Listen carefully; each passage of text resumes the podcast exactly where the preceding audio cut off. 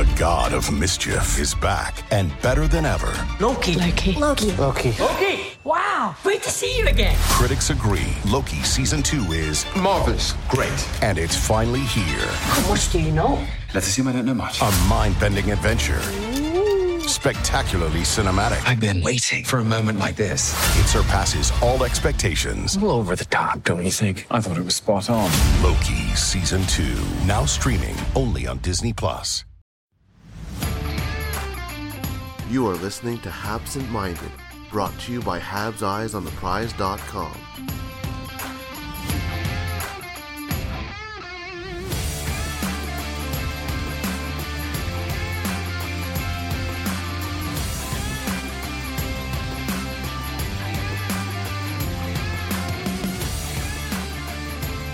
Hello and welcome to Habsent Minded. My name is Jared Book.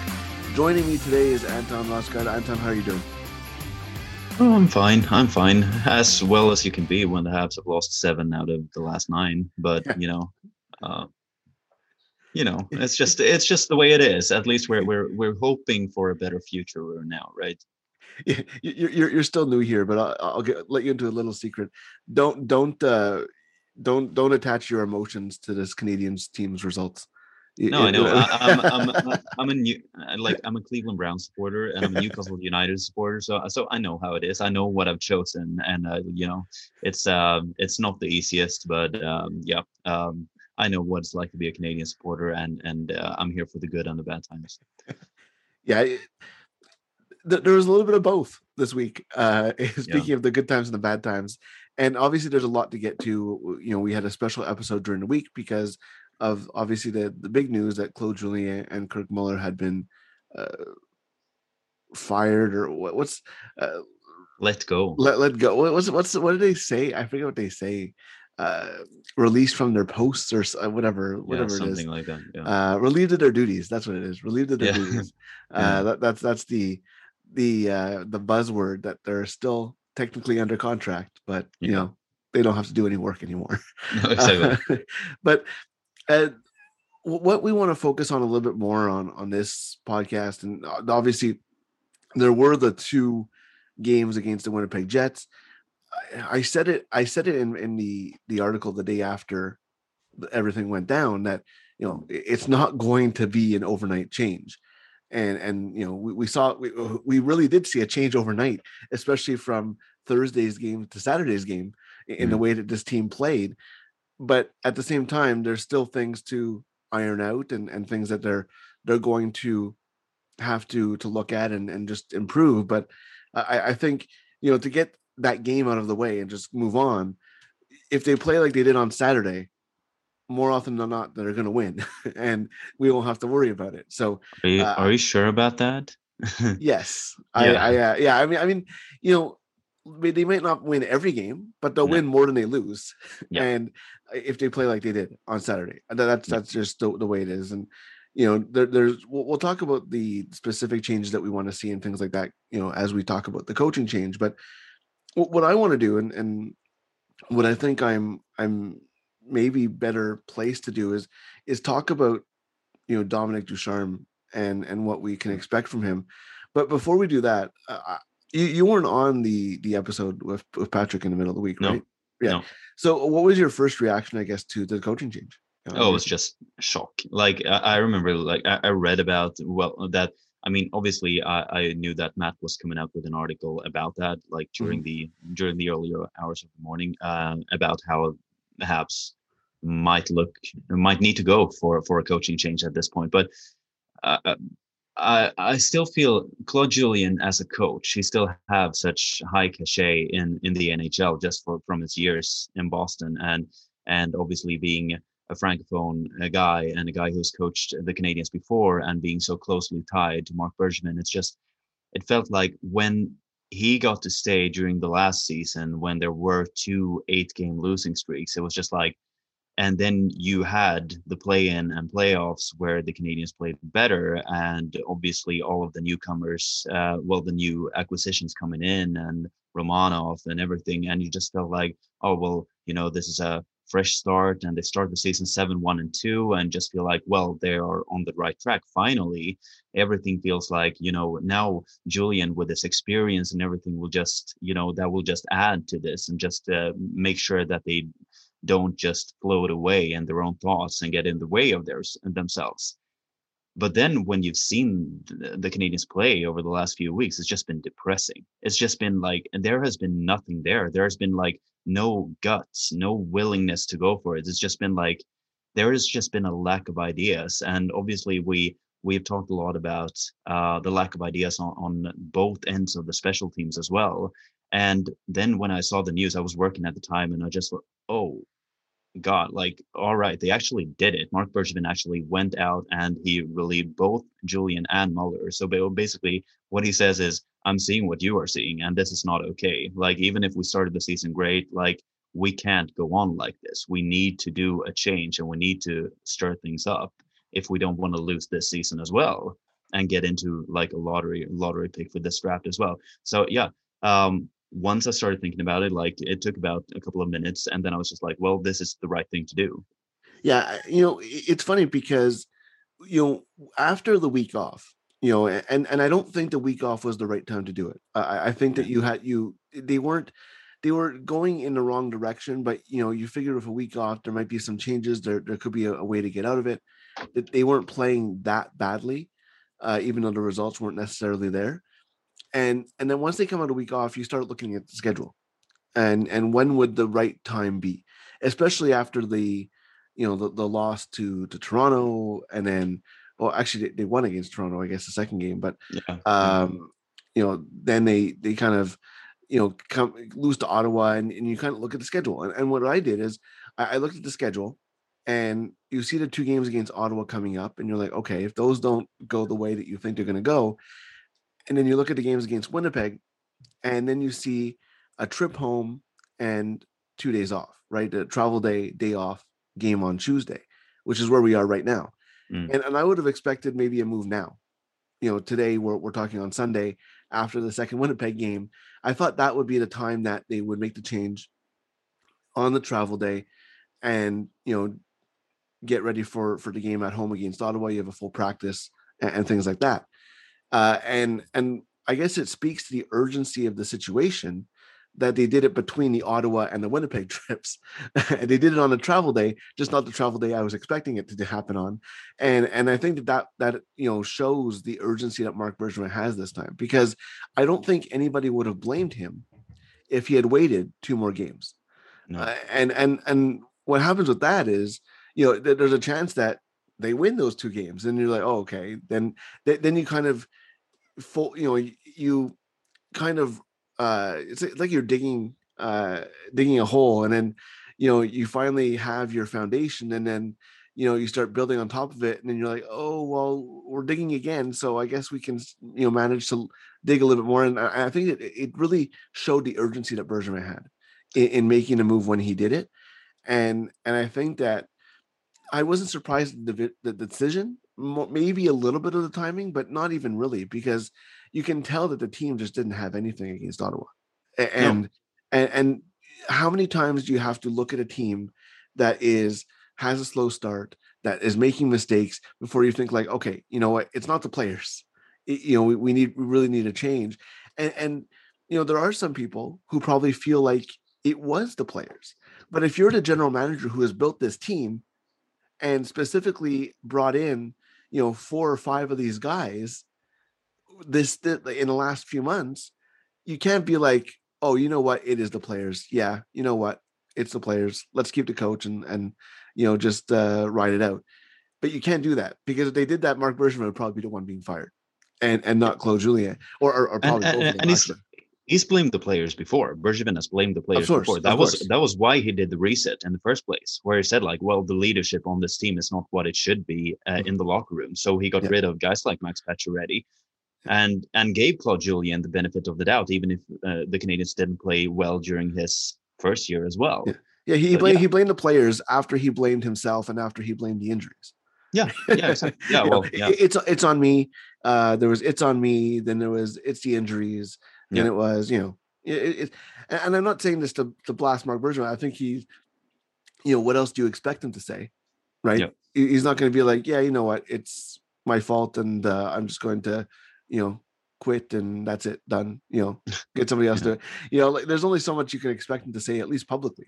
Uh, you know, that's why I don't really read too much into it, but you can tell that the the writing is on the wall here, Mm. where you know he, he's out of chances. This is his last chance, Mm. you know, and and I think I, was going to write an article about this, but I, I don't think that I have enough to flesh it out. But Mm. I think that you know Dominique Ducharme's interim tag says more about mark Bergevin than it does Dominique Ducharme.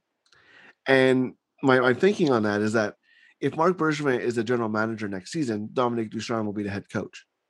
Yeah. Uh, but if things don't go right, it's not going to be mark Bergevin's call to make. and and and I think that's why the interim. And I don't think that Geoff Molson did this because I I think there's other factors why he was interim. I I think you know that the, the change happens so quickly. You don't necessarily want to you know change the contract or rewrite the paperwork you know that quickly. Uh, I think that you know if all goes well, he'll be the coach, and I, I think even if there's a new general manager, he'll be the coach Mm. um, as well. But at the same time, the timing of it and the fact that they didn't really have much time, you, you don't really want to rush those those decisions, especially if you're Dominique Ducharme, right? You, want to have a look at you know see what your re- renegotiated contract is going to look like, and I'm sure it's a little bit renegotiated, but in terms of you know salary and things like that, I don't think he's getting paid like a, a head coach would normally, at least not with the job security. But a- at the same time, I I think that you know it. it Mark Bergevin is on his last chance. If if the results on the ice don't come, I, I don't see him being the general manager next year. Having said that, I do think the results will come. I, I think that they're going to make the playoffs. They're they they're probably going to be, you know, solidly uh, in front of any of the teams behind them.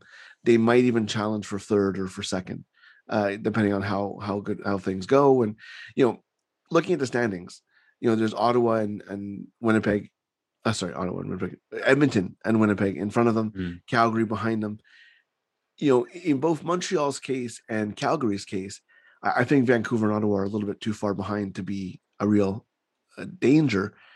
But Mhm. those two teams have gone through their downside, right? And and you can argue that Edmonton has a little bit as well, but at the same time, I I don't think Montreal's on the on the way up, and and that goes with what they saw Saturday. But eventually, like I said, the results have to be there. But I, I don't think that they're in danger of missing the playoffs.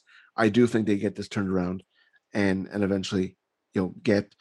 Uh, yeah, I, will- I will say, I, I will want to say, like, thanks to this coaching change, I think that they were on the right right path again. But if that didn't happen, I I, feel like such a Bergevin homer for for like supporting supporting some of his decisions in the last few years, and it almost makes me feel sick of myself. But but actually, like when I when I uh, like when I read about the press conference and the answers he gave and the answers Ducharme gave, I just felt like, well, you know, um, this was, you know, Montreal want to go for it this season. They they still want to go for it, and they still think that they have the right personnel to do it.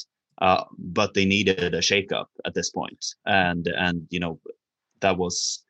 It, it's good that it came this early because now, as we say, Montreal is still in a playoff spot as as we're recording this now, and that is during a time when as we spoke about before we started started the podcast, uh, they have the what is it second worst record in the league during the last ten games, and they are still in the playoffs as of as of now.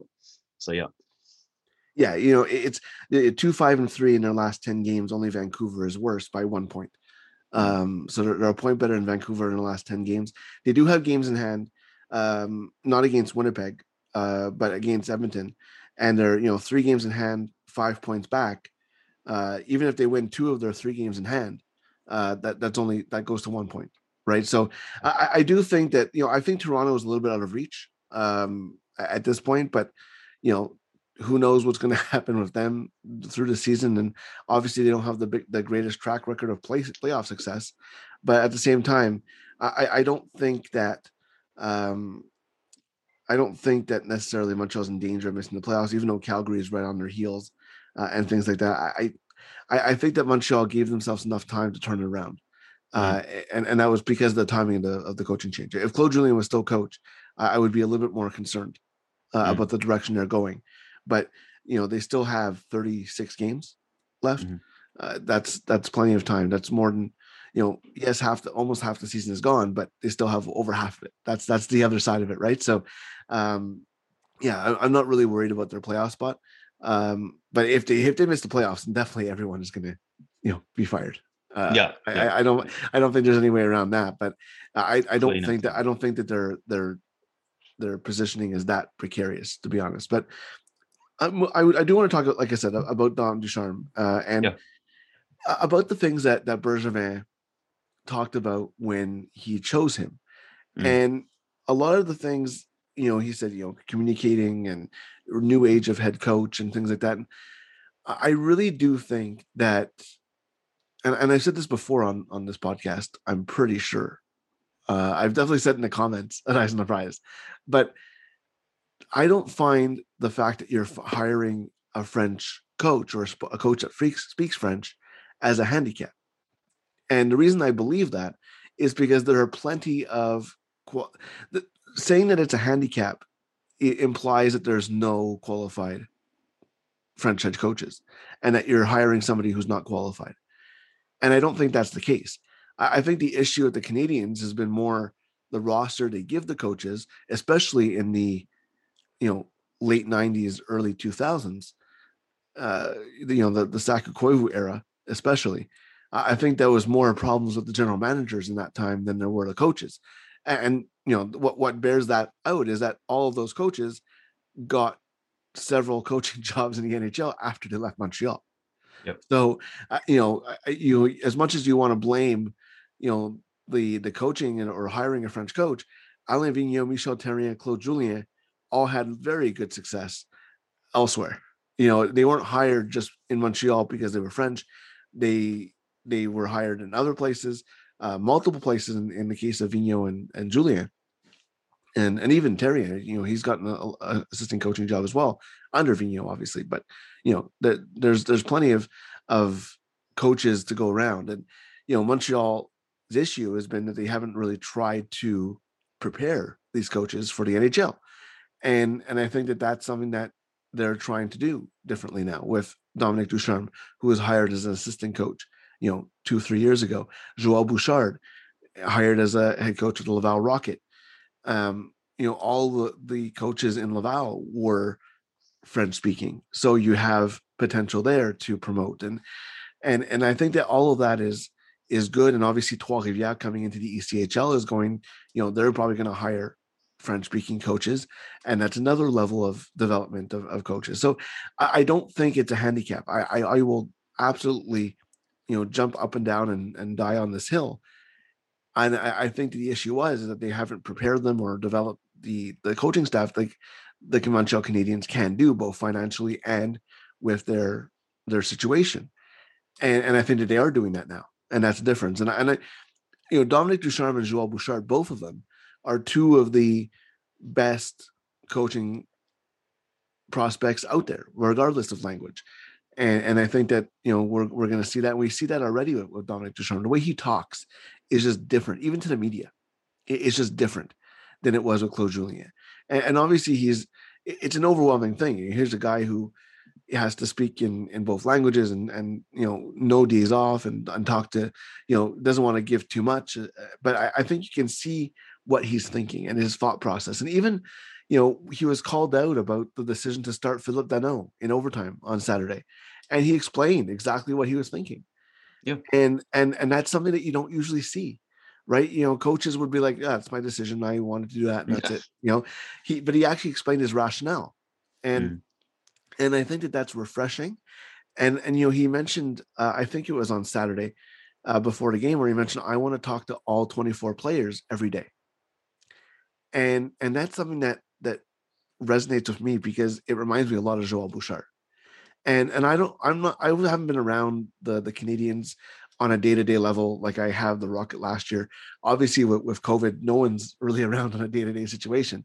But with, with the rocket one thing that sticks out is what you see with bouchard and what how he talks every day and and, talks about you know different players and how he the main thing is communication. He talked to his players the same thing that they'll say the same thing. The, the main thing is communication. And what what you see with Ducharme is that you see parts of that, and and I think that's a key thing because how many players have you seen in Montreal after they leave, whether it's free agency or trade or whatever, and say, "Yeah, Claude Julien never talked to me," Mhm. right? Yeah, I. I, I, I, you know, or Michel Therrien never talked to me. Mm. You know, I, I can think of you know Daniel Briere. I think Parenteau said that as well. Uh, Max Domi. Max Domi said that. Uh, you know, th- there's there's a lot of guys. You know, Yeah. and and I think that that's a major thing when you're looking at the new generation of coaches, is you know you're not you're going to have to bench guys. It- it's the reality. You're going to have to move guys around. You're going to have to give more ice time to some guys and less ice time to other guys. But at the same time, what you need to do is explain it to these players. You know, and and and I think that that's a key thing. And you can talk about tactics all you want, and, Mhm. and you know, there's reason to believe that Julien was was a little old fashioned in that regard as well. But at the same time, I I think that that is the major thing here. It is tactically is one thing, but you also have to manage personalities, and, and I think that that's something that Dominique Ducharme can do with this generation of players that maybe uh, you know someone like Claude Julien or even Kirk Muller couldn't do, and and it even goes back. You know, it was it's been this has been an issue since basically I, I want to say since Gerard Gallant left the Canadiens, right? Yeah. Because he a lot of players said that you know he was kind of Michel Ter- Therrien's. You know, Michel Therrien would never talk to players. It would always Mhm. be uh, Gallant, and I and I think that that's something that was missing with you know th- this this team. I mean, look at you know Ducharme was kind of there to be the the guy who goes over video and stuff like that, and I don't think he necessarily wanted to step on toes, but he kind of repl replaced that that kind of younger style head coach, and, and I think that that's something that that will be a, a big difference. Not only you know tactics aside, and yes, there's there's reason to believe that those are going to improve as well, but I, I think just managing personalities and making guys want to play for you and understand your thought process is is a way to build um, a, winning culture around an organization as well. I think it's also like um, a hierarchy thing. I think that the older uh, the the coaches who approach sixty or that age or even older, um, like a Mike Babcock, like a we have seen that Bruce Boudreau hasn't received uh, any interest basically on a coaching position after he left the Wild. Um, I'm just wondering, like Claude Julien, obviously now, um, they have been brought up in a mentality which is like. Um, well, I am the boss, deal with it. I have the position as the head coach. So whatever decision I make, it's final. And you should just shut up, shut your mouth and stay quiet because I'm the boss. And you never need to like, I think that a lot of people who are born in that generation may, may, um, uh, like even outside of hockey understand that well if you're born in the 50s or 60s you know that you were brought up with a mentality that's kind of like don't um, interfere with what your bosses say. But then now we have this generation of guys, well, in in our age who are born in the 80s, 90s, who are much more uh, questioning when it comes to decisions, and obviously social media and everything uh, being so. Um, yeah, you, you can you you can go out and and say your opinion uh, at any moment, basically, and coaches have to deal with that as well. So uh, it's much more that you have to be you have to be a player's coach at this point. You have to be someone who can um, make 24 players, as it is this year, go through fire for you, even if they're not playing on a regular basis. And that is just something that can uh, come from earning that respect. You can't just have the respect because you're the head coach. You have to earn it by showing everyone why you're the leader of the pack and that is something that you can basically only do by uh, talking to players and telling them how they can improve to uh, to strengthen their position on the team. Yeah, absolutely. You know, it, brings me back to, you know, it, it- it's. I, I remember speaking to a women's hockey coach uh, a few years ago, and one of the things that was brought up is, is someone asked, "What's the difference between coaching boys hockey or, or you know men's hockey and coaching women's hockey?" And he said, "The women always ask why." So you tell them to do something tactically or, or something, and they say why They want to mm-hmm. understand, not in a in a way to defeat the head coach or like why do you want me to do that?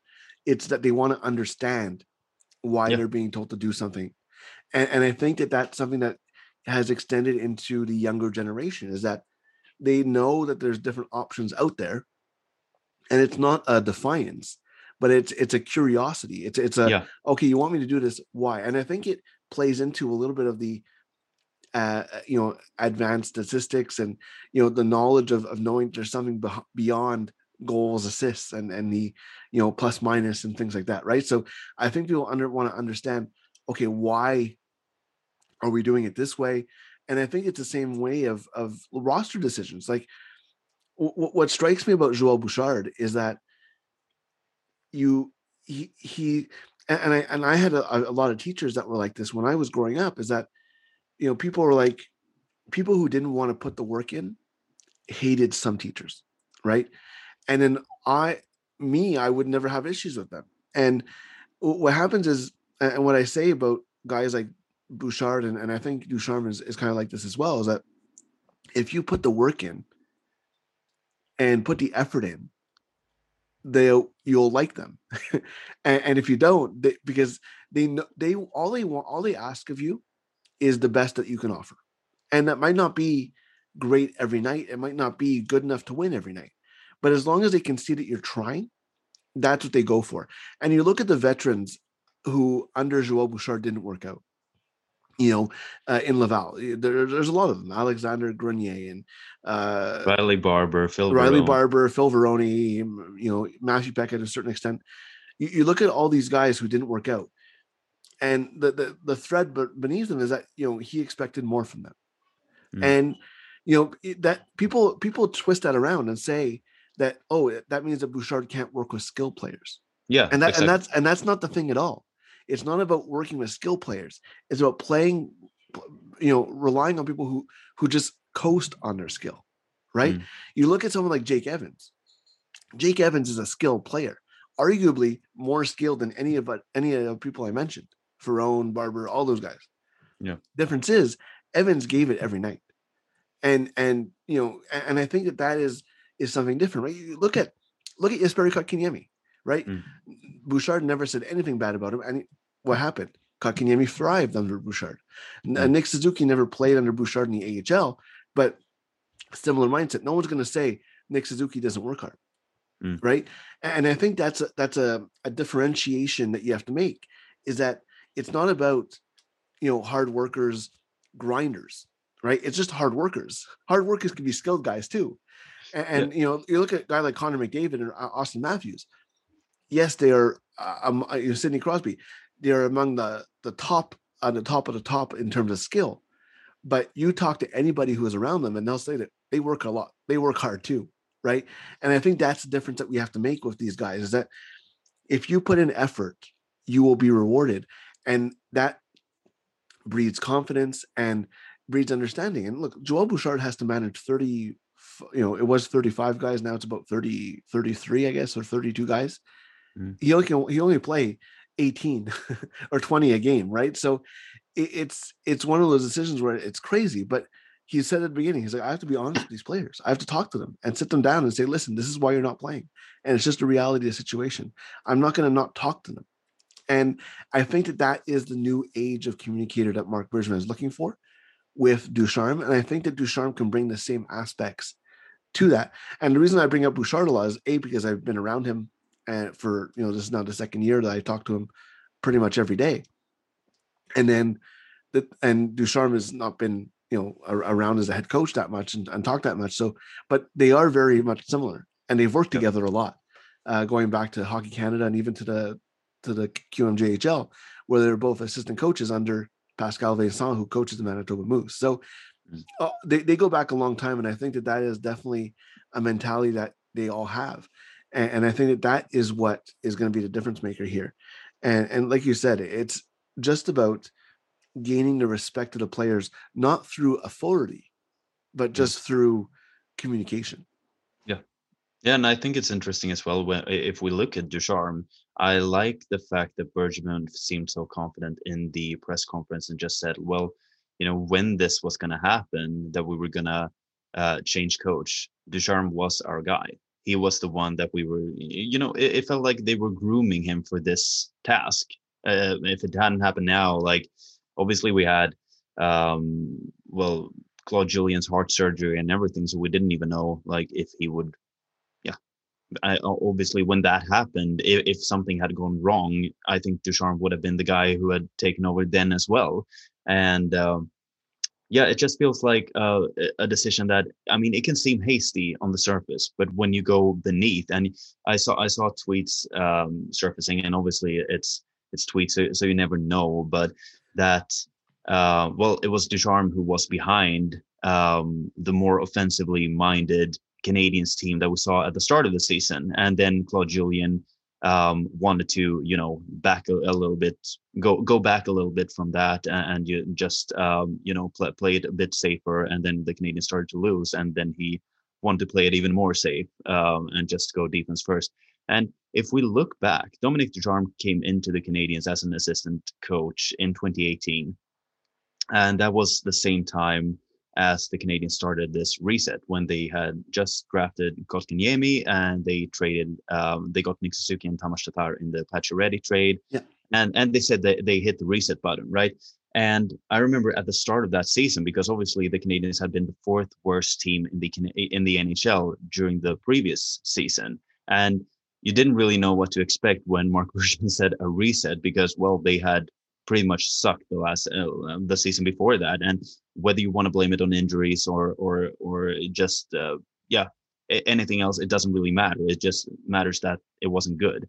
And then actually the play during the 2018-2019 season wasn't bad. I mean it was actually pretty great uh, considering that it wasn't so much change in in personnel uh, when it came to the lines and everything. It was just something was different and then they ended up just uh, a point or two short of columbus and a point two short of making the playoffs and I don't want to jump the gun here and say that it was all Ducharme's um, Ducharme making that happen, but obviously we can see how it was before, and we can see what happened when he came in, and and just I, I think it it's a breath of fresh air, um, and it, it's going to be fascinating to follow. Obviously now now we're coming off a two game losing streak to to the Jets, but they outshot the Jets 41 to 21, 48 1 18 during the regular, um, well, the three periods. So, yeah, it, it, it's just, it was a different look of the Canadiens, um, especially Saturday night. And, and yeah, it's, um, I don't want to be too positive when the team, as I said, has, has lost seven and nine, but yeah, it, it, it, it feels better now than it did a week ago.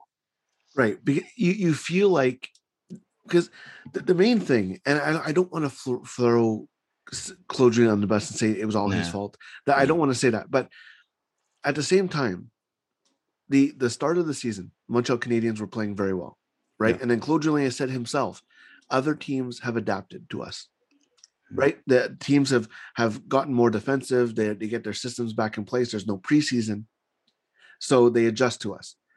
And what we were looking for. And the reason why you can kind of see, you know, the reason why Eyes on the Prize had basically three articles about coaching uh, the day that Julien was fired is because you can see it on the wall. You can you can see the writing on the wall. The the issue was is that Julien never readapted, right? It, basically, what happened is that he allowed the the teams to adapt to him, shut them down offensively, and then his reaction was to play more defensive or mistake mm. free. And and, and, I think that was the wrong adjustment to make. And I, I think that's why Marc Bergevin saw the team going down. And we've seen this before, right? In the playoffs against the Rangers when Julien first took over. Vigneault made some adjustments and and Julien didn't know how to react. And again, I don't want to throw him under the bus because he had just taken over that team. He had less than 30 games under his belt that season. But at the same time, it, it's a pattern, right? Your teams adapt to the Montreal Canadiens, and then it's almost like they don't know how to readjust and and I think that having Ducharme in there, and even Alex Burrows having fresh ideas is, is something that's going to help tactically, and and also, um, you know, we saw it because what happened after the between the first and second periods that Montreal got more dominant on Saturday, right? How many times have we seen Montreal have a great start, didn't get a goal, and then kind of the other team adjust and and run away with the game? Right? It's Mm. happened a lot, a few times. And again, it's not just coaching that does that, but you know, this team, this team was a, a very fragile mentally team, mental team as well, uh, Mm. mentally. So I I think that that's something that that plays into it as well, and and you kind of have to build them up. And I think Ducharme is well placed for that because he's kind of like the new guy, but it- it's happened a lot of times, and I think that was a major factor as well. And why, you know, people were just like, okay, this this is how it's going to go, because there there wasn't that kind of way to re-attack or you know readjust the attack and the way that you look at teams. Is just like okay they're doing this to us. I guess we're going to lose now. And Mm. there was never that that kind of adjustment tactically. It was just kind of like oh well we made mistakes.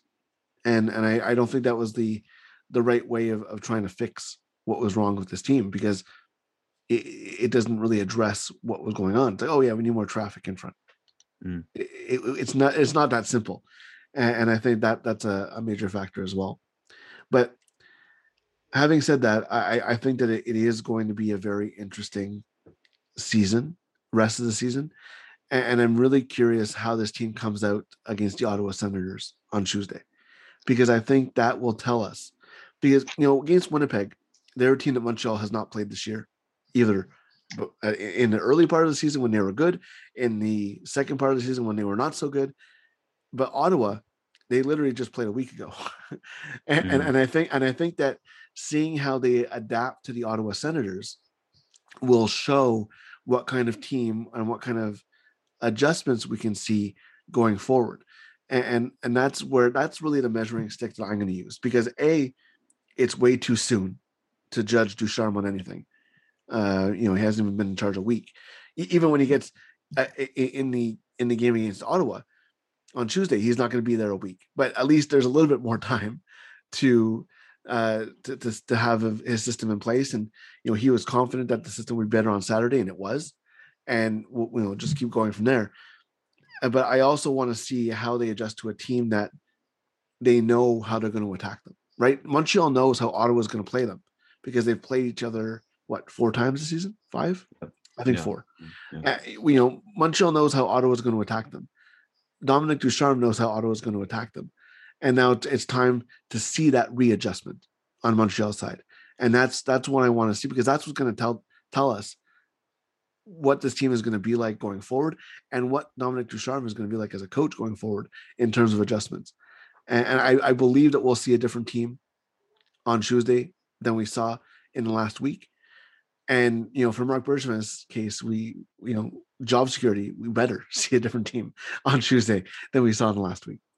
Yeah, I agree. Uh, I think as well. Like this is the first uh, first game at home that uh, Ducharme will uh, will be in charge, and it just um, at least after two games witnessed, um, then you can start like obviously he had ideas from the start since it's been in the organization, but it Yeah. takes takes a couple of practice sessions obviously eh, before you can start, especially having Alex Burrows coming up to take charge of the power play. That doesn't just happen in a day it, it happens it, it takes a week or it takes two or something but the senators are such a lousy team that you should be able to you shouldn't it shouldn't be that hard to win against a team like the senators this year or detroit last year as it has been during the julien era um, so yeah we better see some adjustments uh, being made to just go out and press the throttle and just go full out attack against a senators team that can't um, that shouldn't be able to stop that from the Canadiens. Yeah, you know, Mon- Montreal has had you know two seasons, maybe even more than that, where they play down to their opponents. Yeah. uh, you know, look at Detroit last year as an example. You know, and even before that, you know, how many times they go into Buffalo, and even when they were in first place, just completely not play well. And, and I think that you know, uh, it, it's something that happens a lot with this team. And I'm not blaming it all on coaching, and obviously the team is a lot different than it was as well. So, but at a certain point, you have to shake that narrative off, and and I think that the first step to do that is on Tuesday, and you know they don't necessarily. It's not. I'm not. I don't want to say it's a must-win game, but we're getting into that territory, just just for the mental, the the mentality of this team, right? It doesn't matter how good you play if you don't start winning games, it it, it drains on you, and, I think that's something to look at uh, on Tuesday. we'll have everything for you at Eyes on the Prize. We have uh, a lot more planned this week for you. Anton, thank you so much for, for joining me. Thank you for listening, uh, everybody. And and you know, go to habseyesontheprize.com. We have plenty for you from all of our staff. We have every game covered, everything for you. Keep listening to the podcast. Subscribe if you haven't subscribed yet, and uh, stay safe. And we'll see you next time on Habsent Minded.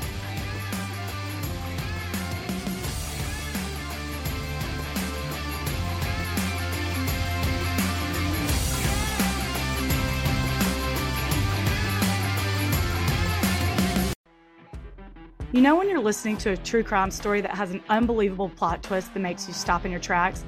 That's what our podcast, People Are the Worst, brings you with each episode. I'm Rachel. And I'm Rebecca. We're identical twins who love true crime cases that make you say, didn't see that coming, and we hate the people responsible for them. Listen to People Are the Worst now on Apple, Spotify, or wherever you get your podcasts.